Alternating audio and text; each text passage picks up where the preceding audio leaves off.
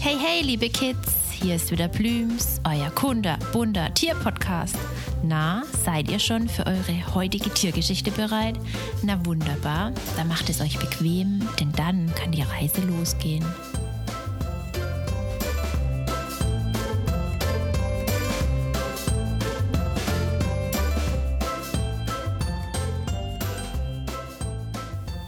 Bekanntesten Wanderer unter Wasser lernen wir heute kennen.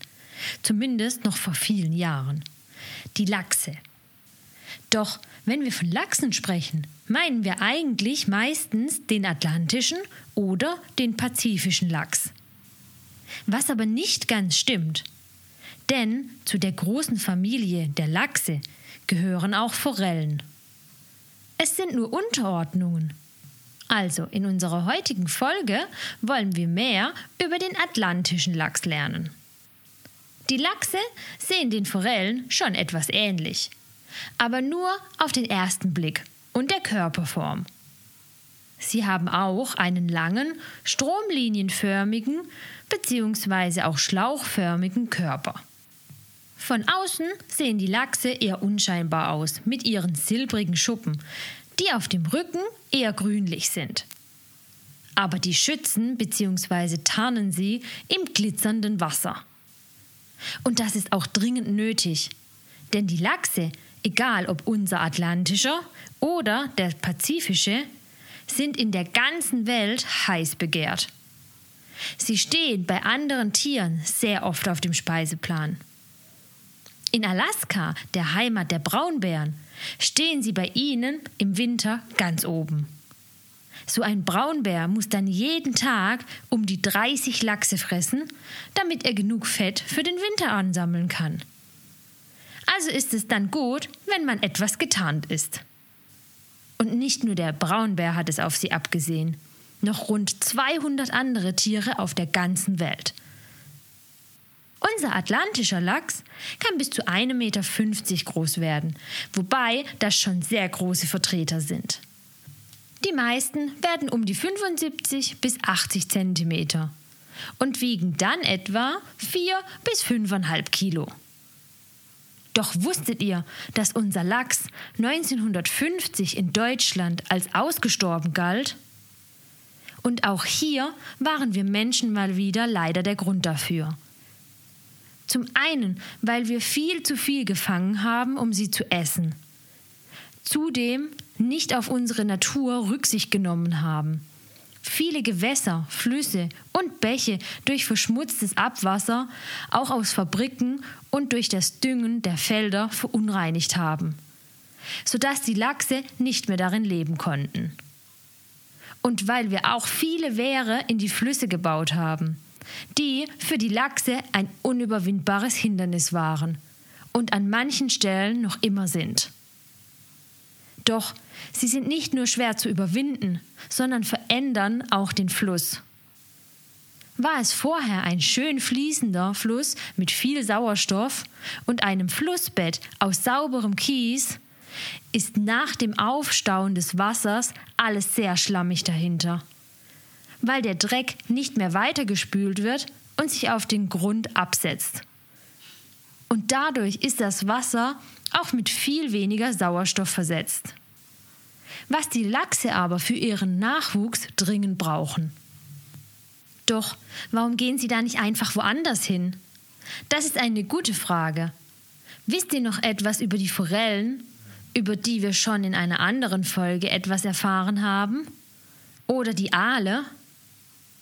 Wie haben sie nochmal ihr Leben verbracht? Die Lachse verbringen eigentlich ihren, sagen wir mal, mittleren Teil des Lebens im Meer und somit meist im Salzwasser.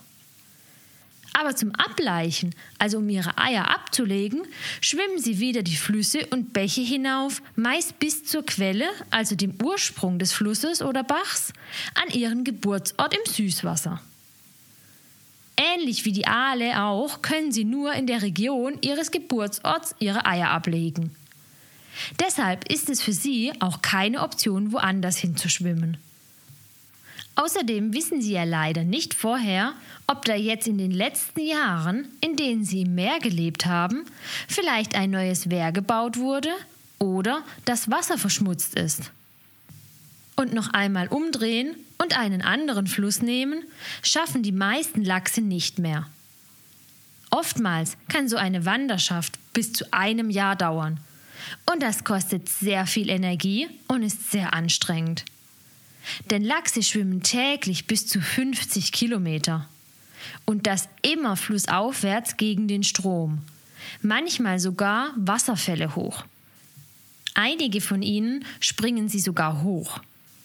Das war immer ein großes Spektakel mit anzusehen, da Lachse immer im Schwarm unterwegs sind und dann sehr viele gleichzeitig einen Sprung aus dem Wasser den Wasserfall hinaufwagen. Viele der Lachse sterben, nachdem der Nachwuchs in den Eiern heranwachsen kann, an Erschöpfung. Und in der Hoffnung, dass es viele von ihren Kids schaffen, groß zu werden und selbst Eltern. Vor rund 30 Jahren hat man dann probiert, die Lachse in Deutschland wieder anzusiedeln. Mit Erfolg. Es gibt wieder Lachse bei uns. An manchen Stellen brauchen sie zwar noch Hilfe, aber es werden immer mehr, die sich wieder von selbst fortpflanzen. Es werden Systeme eingebaut, um das Abwasser aus Kläranlagen und der Industrie zu reinigen, damit es keine Verschmutzungen mehr gibt. Wehre werden umgebaut. Oft werden zum Beispiel sogenannte Fischpässe eingebaut. Das sind röhrenartige oder schlitzförmige Durchgänge in den Dämmen durch die die Fische wie die Lachse den Damm problemlos überqueren können. Es tut sich schon einiges, aber es ist immer noch sehr viel zu tun, bis der Lachs bei uns wie früher wieder heimisch ist. Haben Sie es zum Laichgebiet geschafft und einen geeigneten Platz für die Eier gefunden, können die Kleinen sich dran machen zu schlüpfen. Da oftmals kein Elternteil mehr da ist, sind sie gleich auf sich alleine gestellt. Um es etwas einfacher zu haben, hat Mutter Natur ihnen für die ersten 40 Tage Proviant in Form eines Säckchens am Hals vorne mitgegeben. Den Dottersack. Hier ist alles drin, was die Kleinen brauchen. An ihrem Geburtsort wachsen sie dann die ersten zwei bis fünf Jahre auf. Groß genug geht es dann den Fluss abwärts ins Meer bis sie Jahre später wieder hierher zurückkehren, um selbst Teil des Kreislaufes zu werden. Wisst ihr, dass die Lachse auch etwas mit Flamingos gemeinsam haben? Unter den Schuppen hat das Lachsfleisch die gleiche Farbe wie unsere tollen rosa Flamingos. Und wisst ihr auch, woran das liegt? Denn eigentlich sind Flamingos und Lachse von Natur aus nicht rosa, sondern weiß. Kleiner Tipp, es hat mit dem Fressen zu tun. Und zwar vom Fressen von bestimmten Krebstieren. Die haben einen Stoff in sich, das dann das Fleisch der Lachse und die Federn der Flamingos rosa färbt. Wir sehen auch an den Lachsen wieder sehr deutlich, wie alles zusammenhängt und ein Eingreifen nie ohne Konsequenzen bleibt. Wenn die Lachse aussterben, fehlt auch über 200 Tieren die Lebensgrundlage, die dann vielleicht auch aussterben. Doch nicht nur die sind dann in Gefahr. Die Lachse, die aus Erschöpfung nach dem Eierlegen sterben, sind auch nicht nutzlos, ganz im Gegenteil. Wie in der Natur immer wird alles verwertet. Die toten Lachse sind ein super dünner in gesunden Bächen und ernähren Millionen von Kleinstlebewesen. Es hat alles seinen Kreislauf, solange wir Menschen nicht künstlich eingreifen. Hoffentlich können wir bald mal wieder so ein Spektakel miterleben, wenn der Rhein zur Lachsautobahn wird. Lachse sind aber nicht die einzigen Lebewesen bei uns auf der Erde, von denen es etwas zu lernen gibt. Plüms freut sich, wenn ihr wieder vorbeischaut und mit uns das Tierreich erkundet. Erzählt es gerne euren Freunden und hört zusammen die nächste spannende Folge. Für alle, die zugehört haben und auch Näheres über den Tierschutz wissen wollen, die unserer Meinung sind, dass die Kids die Tierschützer von morgen sind, abonniert unseren Kinderpodcast oder unseren Tierschutz-Podcast und teilt uns fleißig. Bis bald, euer Plüms-Team.